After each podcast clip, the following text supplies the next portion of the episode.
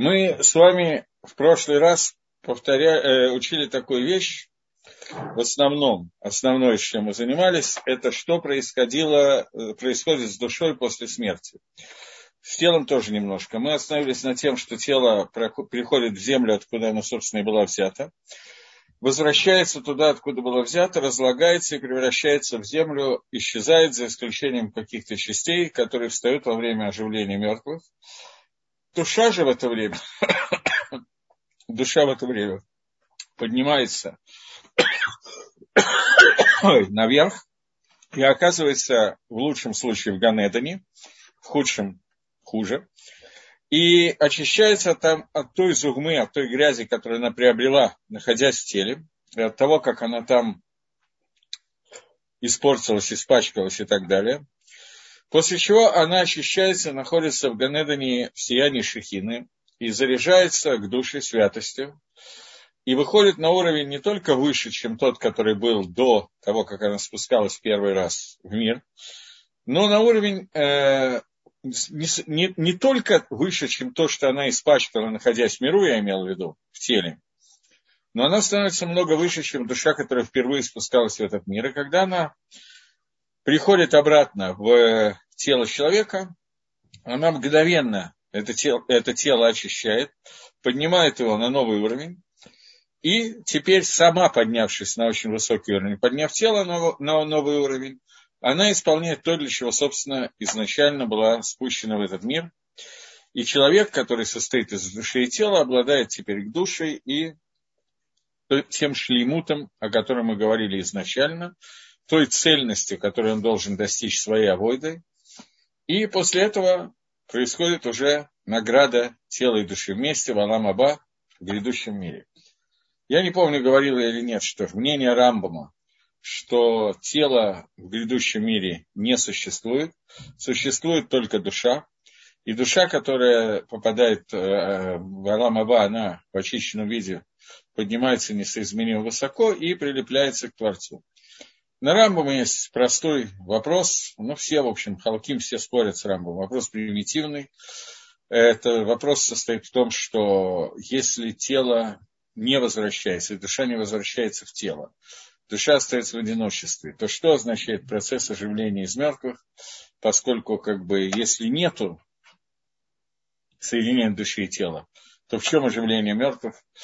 Что, что душа до этого разве не была тоже самой живой? Но мы оставим сейчас это обсуждение. Рамбан считает, что это просто непонимание того, что говорит Рамбам. Рамбан в Агмуль э, книга, которая называется «Книга о зарплате», о получении награды и наказания. Рамбан пишет, что на самом деле Рамбам тоже считает, что душа вернется в тело, просто и он пишет, что Махлоки с Байнио Бен Рамбом, спор между мной и Рамбом, это спор на худа Саара, на толщину волоса, что я тоже считаю, что тело, в которое попадет душа после оживления из мертвых, это тело будет очищено до такого уровня святости, что она будет такое, так же одухотворена, как сегодня душа. А душа это что-то совсем непонятное, ее к душе. Поэтому их сочетание будет очень как бы позитивным, одухотворенным, и это пишет Рамбан, объясняя, что он практически не халек на Рамбова. То, того тела в том виде, так настолько материализованным, как мы представляем сегодня, этого тела не будет. Вот, мы дошли до э, пункта Юд Гимл, э, 13 э, пункта 3 главы 1 перика, где пишет Дери Гашем, ты должен знать, потому что даже сейчас, когда душа входит в тело, временное тело, в котором он проходит вот эту вот жизнь, несмотря на это, не то, что она еще не, при, не приобрела шлемут цельно своими действиями, тем не менее, со стороны ее сияния и ее важности самостоятельной, она должна была бы дать такой свет и такое очищение материи до такого состояния, что человек бы должен был прекратить быть человеком, он должен был выйти за границы человеческого вида. То есть он должен был подняться бы на какую-то совершенно несоизмеримую, непонятную нам высоту приближения к Творцу. Это сила души, которая спускается в тело в этом мире, до оживления из мертвых сегодня. Амнам, однако, Гзератоид барех распоряжение Всевышнего, это гзерот, эти распоряжения, коваштата, они захватывают душу и немножко тормозят. И таким образом ее сила, она миолемит, она скрыта. И она уменьшает свое сияние таким образом, что она не может э, перейти к шлемуту, к цельности, и сделать так, чтобы тело вместе с ней достигло цельности. И это забирается, эта возможность от нее. Но э, она в результате вернется к этой возможности в том размере, в той мере, которая требуется для верхнего желания Творца. То есть мы не можем точно понять желание Всевышнего, но для исполнения этих желаний э, душа приобретает те силы духовные, которые ей необходимы для того, чтобы выполнить то, что хочет Всевышний. И она воздействует на тело таким размером и таким таким уровнем, который соответствует рацион или он верхнему желанию мудрости Творца и Дворахшмо, благословенного его имя. И вот в соответствии с делами, которые она делает, душа с телом вместе, то есть с его Маасим Тавим, она делает и уходит, и идет. И поэтому следовало бы ей лид пашет распространиться, лиз дагер и э, быть настолько аккуратной, настолько, как мы упоминали, и тогда она достигла бы, свет этой души достиг бы тела. Но в соответствии с тем, что решил Гакодыш Брагу, решил мощь, э, мудрость Всевышнего, как мы уже говорили, невозможно это и сделать, а только после пребывания в мире на Шамот. То есть изначальный уровень души, который спускается в теле, в принципе, его было бы достаточно, чтобы полностью осветить и очистить тело, и привести тело к понятию шлемута, понятию целостности.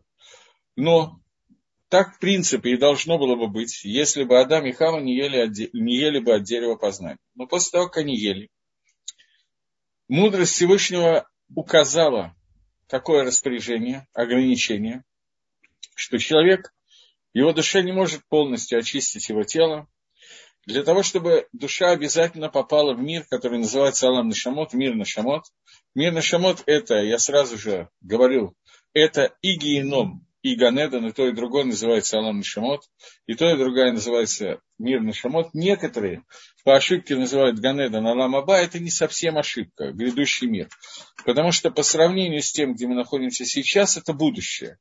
Но по сравнению с э, настоящим Алам Аба, с конечным результатом. Это называется, имеет другие названия, и это как бы некоторые э, перут, некоторые уточнения того, о чем мы говорим. То есть иногда мы говорим про Алам Аба, называя это жизнь после смерти, иногда мы говорим про Алам Аба, говоря о грядущем мире после наступления седьмого тысячелетия и дальше. А иногда говорим еще дальше, называем его Алма Дас или Алам Аба, тот мир, который будет после десятого тысячелетия и дальше. Это терминология, но они, она говорит совершенно о разных вещах. Но мудрость Творца установила, я возвращаюсь к Дери Хашем, мудрость Творца установила, что только побывав в мире Нашамот и получив награды и наказания в Геноме и в Ганедане, мы должны будем обсудить, что такое геном и Ганеден чуть позже, только после прохождения этих вещей, этих мест, тело может верну, душа может вернуться в тело, оживить его и превратить его в состояние полного шлеймута, для которого, собственно, человек и был создан. До этого, без Криадамейси. До Авейра Адама это было можно, но после того, как ели от дерева познания добра и зла, это вещь, которая становится невозможным. И это одно из распоряжений Всевышнего, что Всевышнего, что человек стал смертным, он умирает. Теперь он продолжает Дери Гашем и говорит, но когда душа возвращается в тело после оживления из мертвых, то она не будет больше ни, ни на грамм уменьшена и не будет лейталем, не знаю, как это сказать, титалем, и не будет она скрыта. Но она сразу же войдет во всем своем сиянии, со, всем своей, со всей своей силой, и тогда она сразу же будет очищать тело, и это будет зикух гадоль, и это будет полное очищение такое, стопроцентное.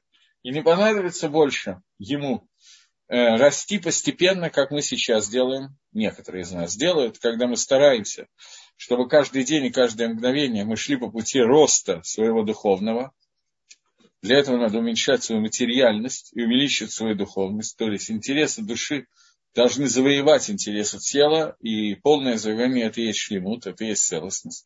И понятно, что это нельзя сделать во мгновение. Это занимает целую жизнь, хорошо, если одну, и хорошо, если удачно. Это то, что называется, что это происходит мят-мят постепенно. Что сейчас это нужно сделать, э, начиная с детского возраста. Но тогда, когда душа после пребывания в, в мире на шамот придет в тело и оживит его, то это произойдет мгновенно. То есть в ту же секунду, когда она туда придет в тело, она осветит его. И тут же сделать, сделает очищение тела полным, ну, он не написал полным, большим зикухом, большим очищением. Но лоим аназе шию агуф или шама яхат илуим ахарлим. Но это не означает, что сразу же тело и душа попадут в самую высокую часть своего состояния. Нет, это неверно. Несмотря на то, что тело будет полностью очищено и душа будет на бесконечно высоком уровне, тем не менее вместе, объединившись тело и душа, будут подниматься подъемом за подъемом, постоянная такой вот лесенкой идти по ней и подниматься наверх и наверх. Но при этом уже в очищенном состоянии. И это то, что, э, что говорится, что сразу же после прихода души в тело человек станет якарвен але, он станет очень дорогой и очень поднятый. И его тело примет сразу же первый зикух, первое очищение, и поднимется вместе с душой. И все это, то, что будет все дни, которые были в начале, и будет этот зикух, вот это вот очищение, о котором мы говорим, он будет соответствовать тем действиям, которые были сделаны уже. То есть, в зависимости от того, что человек при своей жизни сегодня какие он Масим Тавим сделал, какие хорошие поступки он совершил, какие мецвод, сколько Тор он выучил и так далее. В зависимости от этого будет Мадрега, уровень, на который поднимется человеческое тело и душа, соединившись вместе во время Тхиазамейсим оживления из мертвых э, в районе, грубо говоря, перед самым началом седьмого тысячелетия.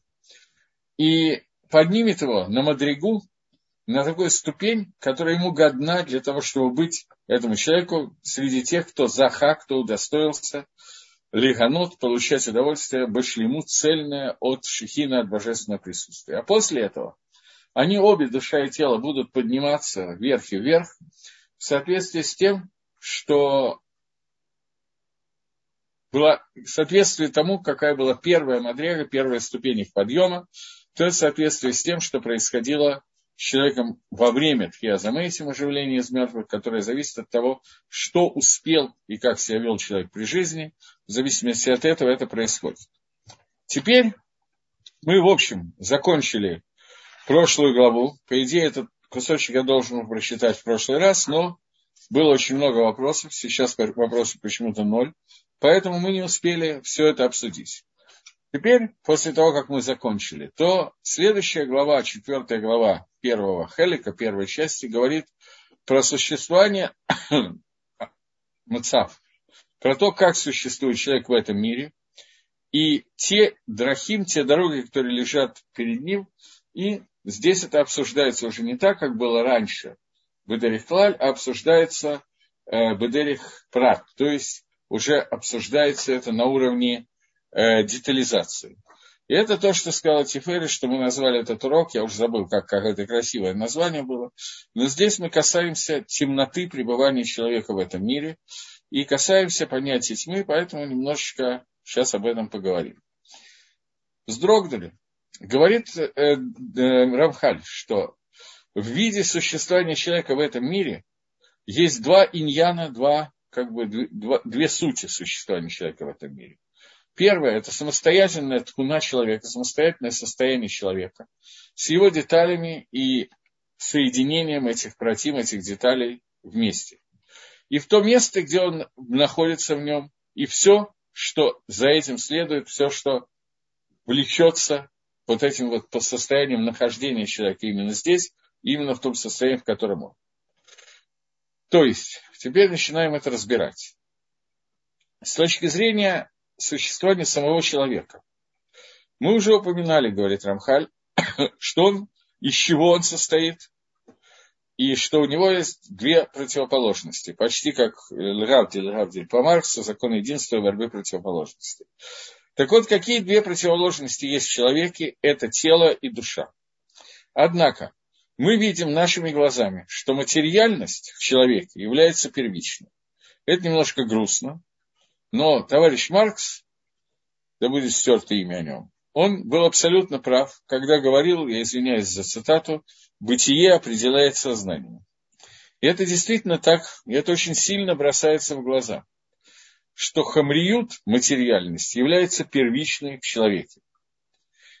И его производные материальности настолько сильны в нем, что вот сразу же, после того, как человек рождается, практически он полностью, практически на 100% он материальный. То есть в этот момент у человека отсутствуют какие-то духовные вещи, и его материальная составляющая, она является не просто первичной, а практически единственной. Разум, который есть у человека, а мы с вами когда-то обсуждали, что разум связан с э, душой человека, разум у человека, практически родившегося, новорожденного, практически не действует, только очень-очень чуть-чуть. В соответствии с тем, как он растет, то его разум идет и укрепляется. И каждая деталь этого разума укрепляется по-разному, в соответствии с иньяном сутью этой детали. Некоторые укрепляются сильно быстрее, некоторые медленнее, некоторые сильнее, некоторые слабее. Но во всяком случае, человек никогда не уходит при жизни от своей материальности, которая властвует над ним и заставляет его склоняться к различным иньяним, к различным вещам, связанным с материальностью. Но если он вырастет в своей мудрости и будет учиться этой мудрости, и усилится в, его, в ее путях, то вот эти усилия приведут к тому, что он научится и сможет завоевывать свою природу. Лихбош от всего. Сделать так, что природа будет ему подчинена. И он уже не будет вести себя таким образом, что таавот будут властвовать над ним.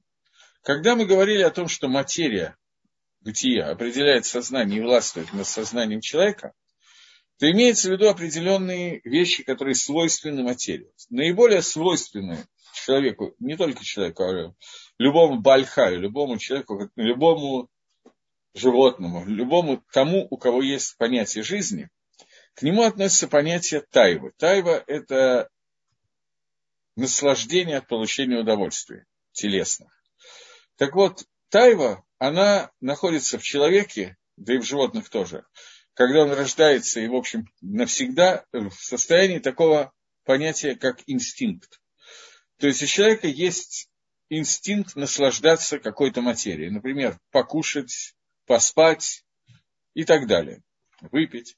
Все эти вещи, которые развиты на уровне, не на уровне разума, а на уровне инстинкта у человека. Когда разум человека начинает усиливаться и распространяться и завоевывать человека, то в этой ситуации, если человек постарается, то он сможет завоевать свою природу, и говорит Рамхаль, что тогда больше вот не будут иметь над ним власти и не будут проявляться внутри него. И человек усилится, должен усиливаться и стремиться к тому, чтобы идти по путям разума, а не по путям инстинктов, то есть вот, то есть инстинктов человеческого тела. Это задача любого человека. У животного такой задачи нету. Понятно, что у животного нет ограничений инстинктами, инстинкты определяют все, что у них есть. Человек может подумать и решить, что какая-то вещь, которую инстинкт рассказывает не делать, что эта вещь по тем или иным причинам отрицательна. Есть те вещи, которые нам кажутся отрицательными, если мы об этом задумаемся, и большая часть человечества не дает этим инстинктам властвовать над собой. Есть инстинкты, которые большая часть человечества и полностью владеет, и только миют, только минимум может их завоевать каким-то образом. Возьмем какой-нибудь пример. Я так не очень знаю статистику, но я предполагаю, что большая часть населения земного шара сегодня не является убийствами. И несмотря на то, что инстинкт очень часто тянет человека к убийству, поскольку он мне мешает, поскольку он что-то там занимает какое-то место в моем пространстве, и поэтому он не имеет никакого права на существование здесь, а в идеале нигде, потому что он меня раздражает или еще что-то подобное. Поэтому состояние желания убить – это состояние совершенной нормы, поскольку вся тайва человека, на самом деле еще и гайва, гордыня тоже, но все стремления к получению удовольствия и гордыни вместе тянут в этом направлении. Потому что сейчас, кроме меня, еще кто-то получает удовольствие. Мне не хватает, если его не будет, то я это получу, потому что он получает зарплату вместо меня. Или еще какие-то причины, которые могут прийти человеку в голову. Но суть состоит в том, что большая часть присутствующих в мире людей мешают мне по той или иной причине. И это инстинкт, это нормальное состояние хомера материи.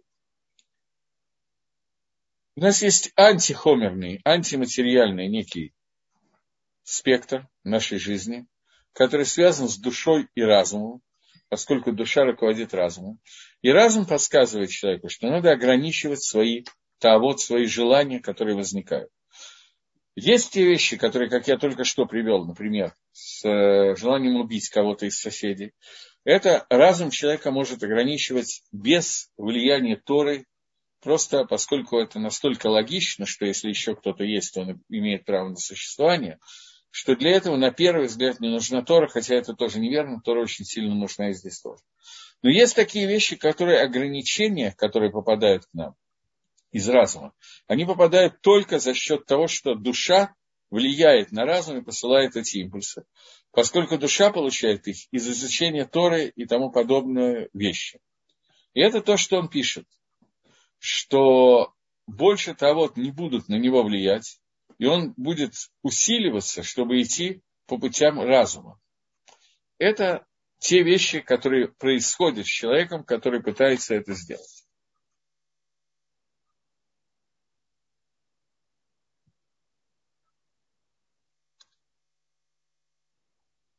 Мне какую-то записку прислали, я не до конца понимаю, как она связана с, чем, с тем, о чем я говорю.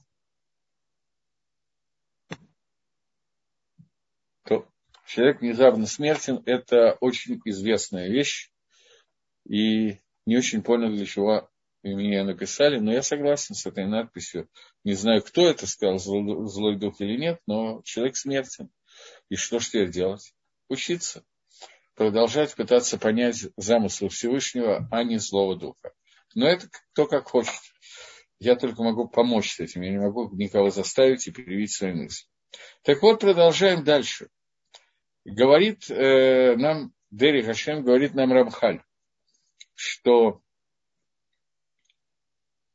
однако, Тахиот и Ниним Элу, Шан Раим, те вещи, которые мы видим, они вымыцеют все, что мы видим, они в сущности являются материей, и получается, что мы видим вещи, которые связаны с Акирутом и Хошихом Бетева. С тем, что является Акирут, я даже не знаю, как по-русски лучше перевести это, это слово. Подскажите мне, пожалуйста. Вот у нас есть ведро с водой, в которое кинули немножко песка и взболтали. И вода стала такая мутная, замутненная. Вот это является акирут. Собственно, я уже нашел слово замутненное. Так вот, получается, что хомер, материя, она, то, что мы видим, она замутняет и делает хоших, и делает тьму, которая находится в природе. И это, муциют рахок миот, это очень далекая вещь. И в принципе, это вещь, которая противоположна тому, что является эмет, истиной, для тех, кто приближается ко Всевышнему. Э, и тех, кто приближается к его к душе. То есть материя делает замутненность возможности видеть то, что есть в этом мире, и замутненности и затемнению, для того, чтобы мы не могли познать Всевышнего и прикоснуться к тайнам его Торы, материя это является вот неким, даже именно не экраном, здесь сказано значительно лучше, чем я могу перевести, именно той вещью, которая делает мутность, делает воду, взбалтывает песок вместе с водой и превращает воду в состояние, что она перестает иметь прозрачность. Она становится вот перемешанная грязь внутри воды. И теперь через нее невозможно видеть. И, соответственно, то, что мы видим, мы видим все время какую-то, извините за выражение, муть. И это нормальное состояние, и это то, что мешает нам увидеть истину и прилепление ко Всевышнему, то есть понятие к душе. Нашама сама сама по себе душа, несмотря на то, что она сама по себе чистая и очень верхняя, тем не менее, когда она вошла в тело, которое является материальным, как мы уже несколько раз обсуждали, и истабхабо. Она в нем, истабха, это значит, что она в нем все перепуталось, короче говоря, затуми, затуманилось и так далее. И получается, что она была выгнана и разведена из того природного состояния, в котором она должна находиться, и попала в состояние противоположное тому, где она должна находиться. То есть душа должна быть в мире душ, в духовном состоянии. На самом деле, безусловно, нет, она должна войти в тело. Но ее место изначальное – это духовная жизнь, которая не имеет отношения к тьме, к мути и так далее. И вот ее берут и погружают в состояние тела, в состояние, когда все видится мутно, непонятно и так далее. И она находится квуша, завоевана в теле, силой, которая ее махрех, которая ее заставляет. И не может больше выйти оттуда, а только, если она приложит массу усилий с дикой силой, из тех, которая будет сила, которая будет сильнее, чем та сила, которая ее заставила.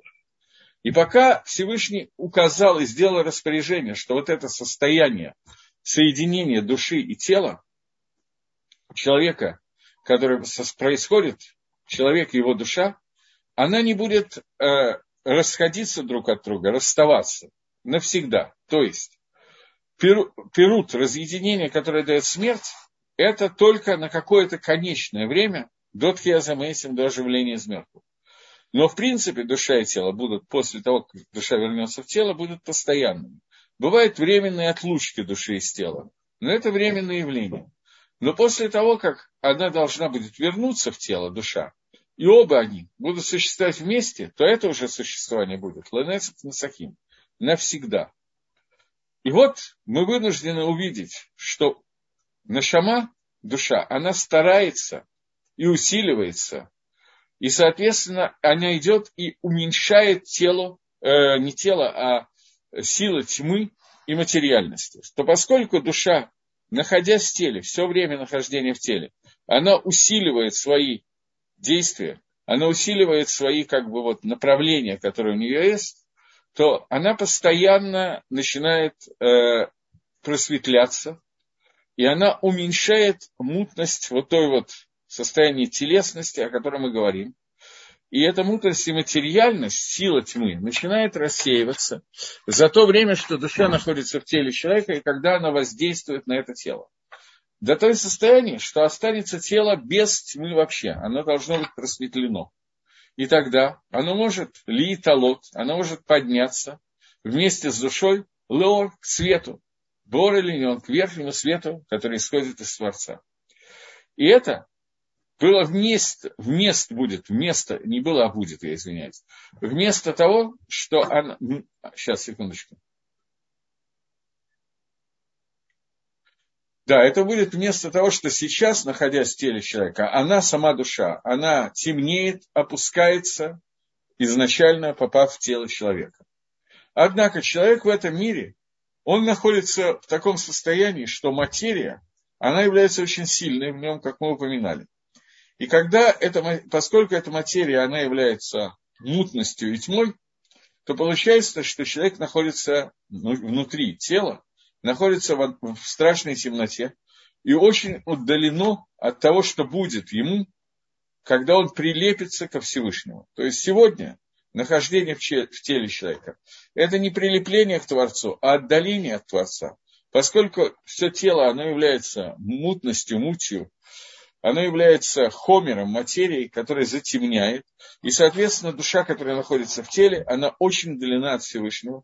И это прямо противоположно тому, чего хочет Всевышний, чтобы когда наступит Аламаба, тело и душа вместе прилепились к Творцу, и это и есть достижение будущего мира. Э, теперь он пишет, что, однако, ты должен, человек, положить ештадлус, положить усилия, чтобы усилить свою душу, и направить ее против материальности, которая есть в мире. Для того, чтобы улучшить свое состояние и поднять себя поднятием до того состояния, которое ему предназначено. Это то, что должно произойти. И вся авойда человека в этом мире – это эти две накуды. Усилия для того, чтобы сделать так, чтобы душа властвовала над телом, а не наоборот, это раз. И Два. В общем, это и есть раз, и оно делится на две вещи. Это усилить и улучшить свое состояние и сделать так, чтобы сознание определяло бытие, а не наоборот. Есть люди, которые пьют от отчаяния, чтобы забыться, уснуть, просто не жить. Является ли это таовой? Это хороший вопрос. Дело в том, что таава, так же как любая другая отрицательная меда, отрицательное качество, оно делится на много проявлений, на много подкачеств. Э, в принципе, есть состояние, которое называется жизнь. Есть состояние, которое называется способ существования белковых тел. Когда-то Фридрих Энгельс, извините за упоминание, сформулировал определение жизни как жизнь – это способ существования белковых тел, существенной частью которой является обмен веществ. Извините за цитату. Вот, если человек живет таким образом, что он просто, вся его жизнь – это обмен веществ, то Азохан Вей такая жизнь, не дай бог так жить, короче. Жизнь человека – это его состояние прилепления к Творцу, которое должно быть построено таким образом, что у человека есть постоянный путь. Внутри этих условий, в которые он помещен, он должен идти по определенному пути, для того, чтобы подниматься наверх и соединяться с Творцом. Идеальное состояние этого описано в самом конце книги Масилат Кишарим Рамкаля, который строит целую лестницу, по которой должен подняться человек по работе со своими медот, со своими качествами, для того, чтобы достигнуть качества к душе и Радшамая, святости и боязни неба, и тогда он выходит на уровень оживления из мертвых, то есть он уже достиг шлеймута, который только можно настигнуть, и это и есть, что к душе и Рашамаем, и Радхет приводит, и Ткия Замейсим приводит к оживлению из мертвых. Это состояние, достигнуть которого очень тяжело, но это возможно, это то, чем надо пытаться заняться. Э, теперь, когда человек это делает, приводит, приходит к этому состоянию, сейчас нас интересует не момент прихода, это Аламаба, а момент нашей жизни Аламазе, этот мир, путь, по которому мы идем. Дери Гашем и выясняет тот путь, по которому должен идти человек, путь Всевышнего, как дойти до вот этого вот прилепления к Творцу. Путь, который мы проходим, он, люди его делают по-разному. Есть люди, которые стараются, чтобы 100% действий в этом мире вели именно только к, одному, к одной цели, не делать ни одного действия, которое не ведет к этой цели.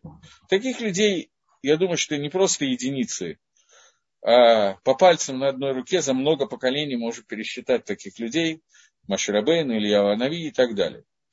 Когда же мы говорим о стандартном человеке, у человека есть совершенно разные в жизни действия. Есть действия, которые ведут к козлу, есть действия, которые ведут к мецлот, есть действия, которые поревные, ни рыбы, ни мясо, ни к чему не ведут. Какое-то количество этих действий вполне допустимо. Но в тот момент, когда человек видит какие-то трудности в жизни, в своем основном пути, пути поднятия наверх, и поскольку ему это трудно, это мешает нормальному материальному существованию, то он выбирает способ э, сна, еще какой-то способ, компьютерной игры, которая отвлекает от жизни, наркотиков, водки, не имеет никакого значения. Каким образом он выходит из состояния жизни, и вместо того, чтобы идти в направлении, которое указывает Всевышний, а именно борьба тела и души, он поддается какому-то состоянию так, чтобы ничего не делать, или делать это не имеет значения. То есть уйти от состояния, не идти по тому пути, который предписал Всевышний. И для этого ему помогает состояние такого вихкерута, полного, полного Гефкер никому ничего не принадлежит. Полная бессмысленность. Поскольку я вижу бессмысленность, бренность мироздания, бессмысленность этого бытия, то поэтому я начну свое горе утоплять в вине, в наркотиках, в компьютерах, Э, не имеет значения, каким образом я уйду от, от понятия жизни, вместо того, чтобы жить, буду находиться в состоянии вот э, такого, такой надуманности фантазии. Фантазия может прийти разным способом. Эта фантазия – это отказ от участия в жизни. Поскольку на самом деле самая большая тайва, которая может быть у человека, самая большая, которая может быть, что он никому ничего не должен. Стандартное состояние человека, он ощущает свой охрают, свое чувство ответственности. В идеале человек, которому я сказал, что таких людей пальцев на руке во многих поколениях, в идеале человек понимает, что вся его жизнь, он ответственен перед всем, что есть в мире, начиная со своих детей и жены и кончая Всевышним и всем человечеством, он постоянно ответственен, поэтому любое его действие должно к чему-то вести. Когда человек это ощущает, то у него возникает антижелание. Желание почувствовать, что он может отдохнуть, что он не обязан никому ничего делать. Водка и наркотики – это исполнение, уход от этого охраюта, который есть. Это тайва, которая заключается не в том, что мне приятно что-то получить от этого мира. Это тайва удовольствие, которого от того, что я отказываюсь, я больше никому ничего не должен. Самое большое ощущение наслаждения, которое может быть, это то, что я не должен, от меня не зависит, я не обязан. Все, от меня, меня сняли свои хиевим, свои обязанности. Это тоже вид тайвы, но это тайва очень своеобразная, которую я сейчас попытался описать. Э, надеюсь, что меня как-то получилось описать это. Если душа путешествует Гилгуль из тела в тело, то в какое же тело вернется после оживления из мертвых? Мы этот вопрос обсуждали в прошлый раз слишком подробно, поэтому я не хочу сейчас к этому возвращаться. Это невозможно сказать на одной ноге. И последний вопрос, невероятно важный. Читал ли я повесть Михаила Булгакова «Мастер Маргарита»? Да, я читал э, повесть Михаила Булгакова «Мастер Маргарита». Если будет нетрудно, то напишите почему этот вопрос возник именно в, этой месте, в этом месте лекции. Невероятно интересно. Вот, теперь мы можем двигаться дальше. И я узнал цитату, э, которую сказал профессор Воланд, что плохо не то, что человек смертен, а плохо, что он смертен внезапно. Я узнал цитату в первой вашей записке. Я просто не, не стал акцентировать это. Окей, пойдем дальше. Э, у нас есть такой момент, на котором мы остановили остановились, что состояние Хомера, оно вызывает состояние материи, оно вызывает некий, э, некое состояние затумленности, тумана, мутности и темноты. И задача человека, чтобы его душа научилась э, выйти из э, этой темноты и попасть в состояние не темноты, а научиться видеть то, что действительно нам показывают, а не то, что я вижу, потому что я смотрю через призму человеческого тела и его чувств. Это состояние души, чтобы научиться это видеть. Новый вопрос, я хочу отвечать на вопрос. Есть принятие ответственности человека, говорит о его духовном развитии. Можно немного про ответственность, чувство вины при неудачах принятия ответственности. Э, я, с одной стороны, хочу отвечать на вопросы, с другой стороны, не очень хочу уходить от того, чем мы занимаемся. Поэтому я очень-очень коротко постараюсь ответить на ваш вопрос. Просто это действительно не совсем по теме.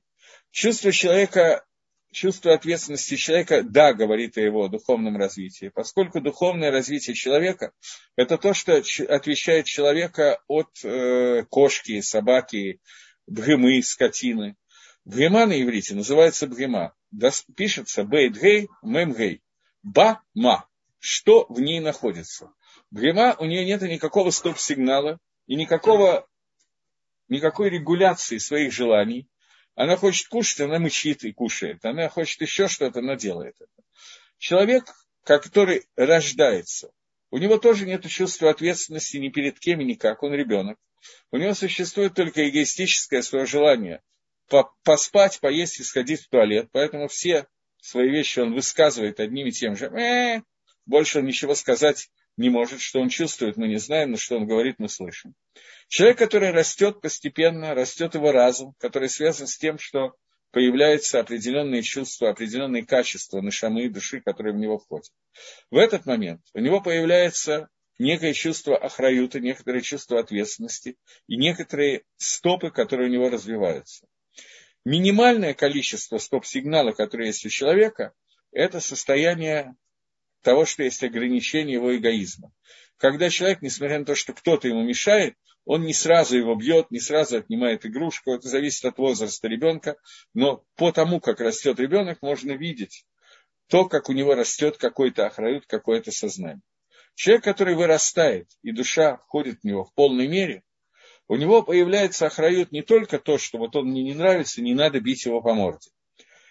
Но появляются еще какие-то чувства охраюта, когда он начинает понимать, что есть кто-то, кто от меня зависит, и что я завишу от кого-то, и есть состояние гармонии, которое состоит из того, что есть связь между людьми друг с другом. И, соответственно, состоя... состояние этой связи, о которой я сейчас говорю, она, это состояние, оно становится такой частью неотъемлемой жизни человека. Тот момент, когда человек понимает, я сейчас говорю об очень высоком уровне, я перепрыгиваю все промежуточные, когда человек понимает, что у него есть ответственность перед Творцом, поскольку Акодыш Барагу Всевышний создал человека таким образом, что человек от него зависит все высшие и низшие миры, потому что Акодыш Барагу дал нам фантастическую возможность.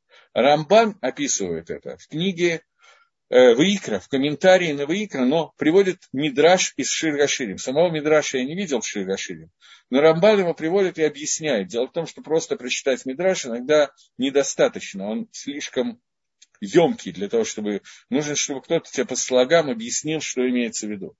Рамбан объясняет такой посук, такой мидраж, что когда евреи стояли у горы Синай, то Всевышний назвал их своей дочкой. Не сдвинулись они оттуда до тех пор, пока он не дал им название сестра. И не смогли двинуться дальше, пока он не назвал их мамой. Мидраш на этом кончается. Рамбан объясняет, что когда человек, когда Амисраэль приняли Торы на горе Синай, то во время принятия Тора, вот в этот вот момент, они были полностью зависимы от Творца. Как дочка, которая полностью зависит от родителей. Новорожденный ребенок. Все полностью, полная зависимость. Надо переодеть, надо покормить, ничего сам не может сделать. Максимально это заплакать. Когда Всевышний давал им Тору, он дал им возможность воздействовать на все миры.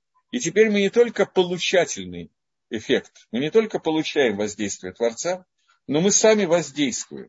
И более того, Всевышний назвал нас мамой. Мама – это та, которая воздействует на своего ребенка. Я говорю сейчас про маленького ребенка. И ребенок полностью зависит от него, от мамы и папы. В данном случае Акодыш Браву объявил Израилем своей мамой. Что это означает? Кроме того, что это совершенно страшные последствия повлекло, что христиане выдали беспорочное зачатие и что рождается Бог, но это мы обсуждать не будем. Понятно, что это берется из этих мидрашим, они взяли еще нескольких мест, когда внесли туда дикие ошибки, но это не наша тема. Так вот, а Всевышний называет עם ישראל своей мамой. Что означает мама Всевышнего? Всевышний ограничил свое воздействие на мир, что оно зависит опосредованно нашими מצוות. В тот момент, когда עם ישראל делает какую-то мицву, эта мицва, ее влияние достигает Всевышнего, и только тогда Всевышний дает обратное влияние, которое называется אור חוזר, обратный свет. И теперь все влияния Творца на этот мир, ну не все, я преувеличил, но большая часть э, влияния Творца на этот мир, оно опосредовано теми митцвот, которые сделает Амисраэль. А Кодыш Барагу передал нам Ахрают Мале, полный Ахрают на то, что э, полную ответственность на то, что будет происходить в этом мире. Максимальное чувство ответственности, о котором я говорил, это то, когда человек понимает, что все, что произойдет в этом мире, он за это отвечает как один из элементов шутафа, это компаньона Творца в этом мире. Теперь, ответственности чувство вины при неудаче при принятии ответственности. Я не хочу на эту тему много говорить тема абсолютно бесконечная и, в общем, где-то бессмысленная, потому что человек принимает решение, он вынужден принимать решение, он обязан принимать это правильно. При этом некоторые решения не могут не оказаться неправильными. Для того, чтобы этого не было, можно советоваться, например, с рабом, можно еще какие-то вещи, учиться, понимать, что хочет Творец, и пытаться рассчитать, что будет правильно. От ошибок не застрахован никто, и человек, который, боясь ошибок, не будет принимать никаких решений, это не человек. Это полное отсутствие ответственности. Человек, который сделал решение, которое повлекло за собой ошибку, эта ошибка может быть очень серьезная. Безусловно, он будет чувствовать чувство вины, но большая часть решений человека, она основывается на той информации, которая обладает сегодня. И если она сделана правильно, то мы не можем Мы не должны, мы все равно будем, я знаю сам такой, но мы будем чувствовать вину, но правильно не чувствовать вину, потому что я сделал то, что от меня требовалось. И есть тысячи причин, которые невозможно рассчитать, а делать все равно нужно. Если я не сделаю, то, может быть, какие-то вещи, но даже если я сделал и получилось, это повлекло за собой какие-то неприятности, я не знаю замысла Всевышнего, и человек должен сделать то, что от него требуется, и если он этого не сделал, то чувство вины должно быть много больше. Это понятие охраюта, о которое я имел в виду. Но мы возвращаемся, поскольку оно связано частично, то я на это ответил.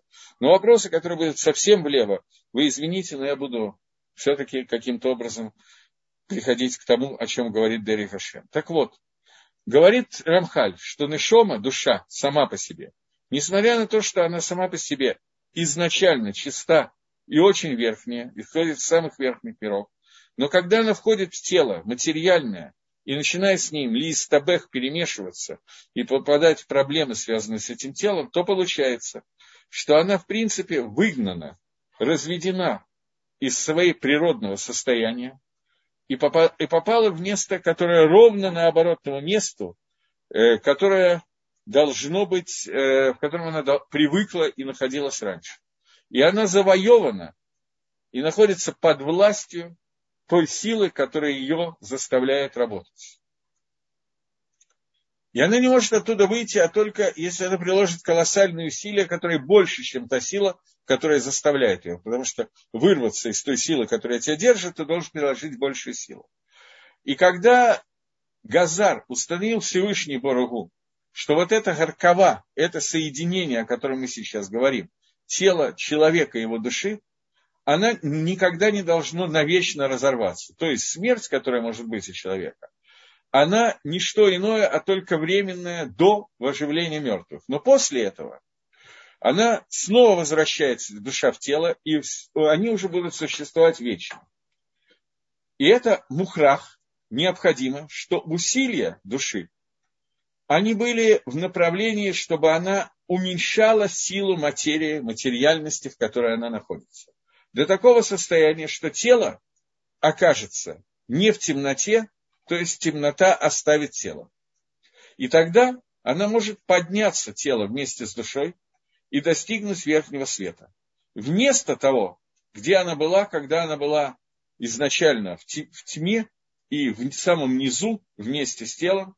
Однако, Адам Баламазе в этом мире, человек, он находится в одном состоянии, когда материя, она настолько сильна, как мы уже упоминали, что она дает тьму и вот эту вот мутность. Получается, что человек постоянно находится, блуждает во тьме. И он очень далеко от того места, где ему следует находиться по плану Творца и по плану творения. Он удален от этого очень сильно. В таком состоянии, что он должен прилепиться ко Всевышнему, а вместо этого он находится в месте тьмы и удаления от Творца. Но это, на это человек и должен направить свой гештадлу, свои усилия, чтобы усилить душу против силы материи, для того, чтобы усилить свое, улучшить свое существование и поднять себя до того места, где он должен находиться на самом деле. То есть уже в этом мире человек должен э, э, постараться сделать так, чтобы усилить свое сознание и свою духовность. И это делается через то, что я уменьшаю свою материальность. И в тот момент, когда я материальность уменьшаю, духовность усиливается. Таким образом, как бы идет двойное действие в этом мире. Одно – это рост духовности человека через изучение Торы и Митцвот. Второе – это уменьшение материальности человека, когда человек уменьшает свою зависимость от материи.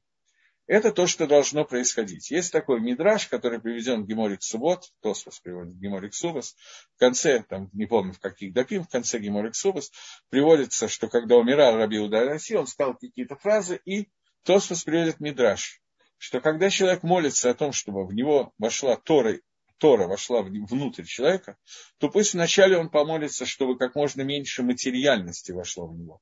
Потому что материя оно противоречит, противоречит духовности. Эллим кен, можно сделать, может быть, другая ситуация, когда человек живет таким образом, что все, что есть, вся материя, которая есть у него, она посвящена духовности.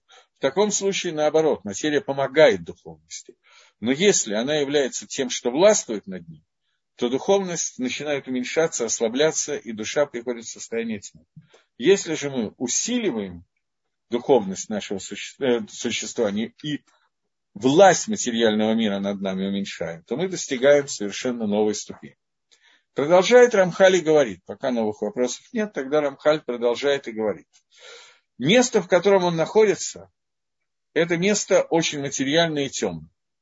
И все, что в нем находится, мы видим там, где мы сейчас с вами находимся, мы находимся внутри материальности. Те действия, которые делает человек в своем мире, невозможно, чтобы они происходили, а только через материальные вещи. Поскольку все материальные и все телесные, и вся тхуна, все качество человека само по себе, это состояние соединения различных его частей внутри этого эссека, внутри этого материального мира. Потому что невозможно человеку без того, чтобы есть, пить и все остальные вещи, которые связаны с природой, Потому что тело для того, чтобы жить, нуждается в очень многих вещах. И невозможно без того, чтобы у человека не было гон, множество материальных вещей, и не было бы киньяна, такого киньяна, такого приобретения, которое он мог бы приобрести эти вещи. То есть человеку требуется миллионы маленьких, деся, маленьких десяток материальных вещей, и это совершенно необходимо для жизни человека, поэтому ему нужно находиться в материальном мире. Получается, что со стороны тела человека и со стороны всего мира, и со стороны точек действий, которыми занимается человек, он погружен в материю и находится полностью во тьме, как мы доказали, что материя и тьма – это почти синонимы. И нужно огромный труд произвести человеку, и огромный штадлут, огромные усилия принять, для того, чтобы э, выйти из этого состояния в состояние, которое называется зах, состояние, которое называется чистым состоянием. И он обязан в своей природе все это провести. То есть человек помещен в состояние тьмы и в состояние материи, поэтому для того, чтобы из, ее, из нее выбраться, нужно неимоверное количество усилий приложить, и это, в общем, одна из работ, которые делает человек в этом мире. Но Здесь есть одно маленькое но, которое говорит, что из глубины совета мудрости Всевышнего, которая существует, получается, что он создал все вещи, их сидер их установил таким образом, что когда человек находится внутри материи, вынужденное нахождение внутри материи тела этого мира, как мы уже написали, он может изнутри этой материи самой, самой по себе и изнутри своего, своих действий, которые связаны с телом, он может достигнуть именно отсюда шлемута цельности и подняться к чистоте на очень высокую ступень. И не только это, но наоборот, то, что он приниженно находится внизу в темноте, это является причиной его подъема. И там он приобретет кого-то, почести, подобных которому нет. Когда он перевернет эту тьму и превратит ее в свет, и эту салмевит, и эту мутность, он превратит в то, что там будет яркое освещение, яркое сияние. Каким образом это делается, я думаю, что он дальше, понятно, будет писать, но забегая вперед. Это делается тем, что когда мы берем и материю превращаем в средство службы Всевышнему. Как это может быть? Как материя превращается в э, средство службы Всевышнего? Это Тора и Мицвод, о которых Рамхаль будет еще писать. Но любые митсвы, которые мы делаем, митсвы, они все находятся только внутри сугубо материального мира. И это та история, которая всюду приводится. Это не единственная история, потом я еще какие-нибудь приведу. Это история из Мидраша, когда Машир Абейну, поднялся на гору Синай для того, чтобы получать Тору. И Малахей Ашерет ангелы окружили его и стали его не пускать, говоря Всевышнему. То самое дорогое, что есть у тебя, что ты держал 26 веков до, до сохранения мира, 900 с чем-то веков до сохранения мира, и 26 веков после, всего не веков, а поколений, всего тысяча дорог, тысяча поколений. И теперь ты отдаешь это сокровище в руки самого низкого из всего, что может быть, Басар да, плоти и крови. Сказал Всевышний Маше, ответ ты. Маше сказал, я боюсь, они меня сожгут дыханием своих лиц. Ска... Э, уст. Сказал Всевышний, держись за престол славы и отвечай. И Маше Рабейну ответил, что написано в Торе. Почитай папу и маму. У вас есть отец и мать. Я Всевышний Бог ваш, который вывел вас из Египта. Вы спускались в Египет. В Торе написано, не воруй. У вас есть Ецергора, вы можете воровать. То есть вся Тора, она дана именно Басар Ведам, именно нижнему, сугубо материальному миру, поскольку Икор, главная суть подъема через Тора и заповедь, дается именно через материальные вещи. Невозможно сделать практически, наверное, просто не одну заповедь Торы, невозможно сделать, а только через использование каких-то материальных благ, которые выданы человеку. И вот с помощью этих материальных вещей человек может служить Творцу. На самом низком уровне человек берет шкуру животного, пишет на ней, делает пергамент, пишет филин и надевает филин. Это служба Всевышнему, которая понятна и очевидна, что не может быть без участия скотины. Потому что без скотины не будет филин на более высоком уровне, когда человек может это делать в общем, без материальности, но тем не менее. Говорит Гемора, что Дираефа, хорошая квартира, килим наим, хорошая красивая посуда, они расширяют да человека, и человек может лучше учить Тору, обладая какими-то материальными благами. То есть материя, которая существует, вся материальная, она это и есть то, что переворачивается и превращается в инструмент службы Творца. Говорит Рамхаль, что? Рафи, закрой, мама, дверь. Говорит Рамхаль, что Бареет Барахшмо, Всевышний, он установил границы и седеры, границы и порядок для человека. Для того, чтобы человек использовал э, в этом мире все, что существует в мире и все создания, которые есть.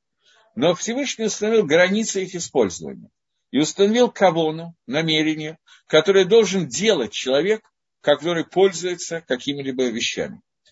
И в этих границах, и в этом седере, порядке, который он установил, и с той каваной, которую он заповедовал, что Всевышний Идбарах Шмо, что Всевышний благословен его имя, он будет тот, который воздействует на тело и материю сам. И это паэла, и это действие будет являться шлемутом цельностью. И тогда получится, что окажется в человеке целый мациют, целое существование шлемута, цельности и поднятия на высокие ступеньки. И он поднимется, он поднимется, то, что мы сейчас говорим,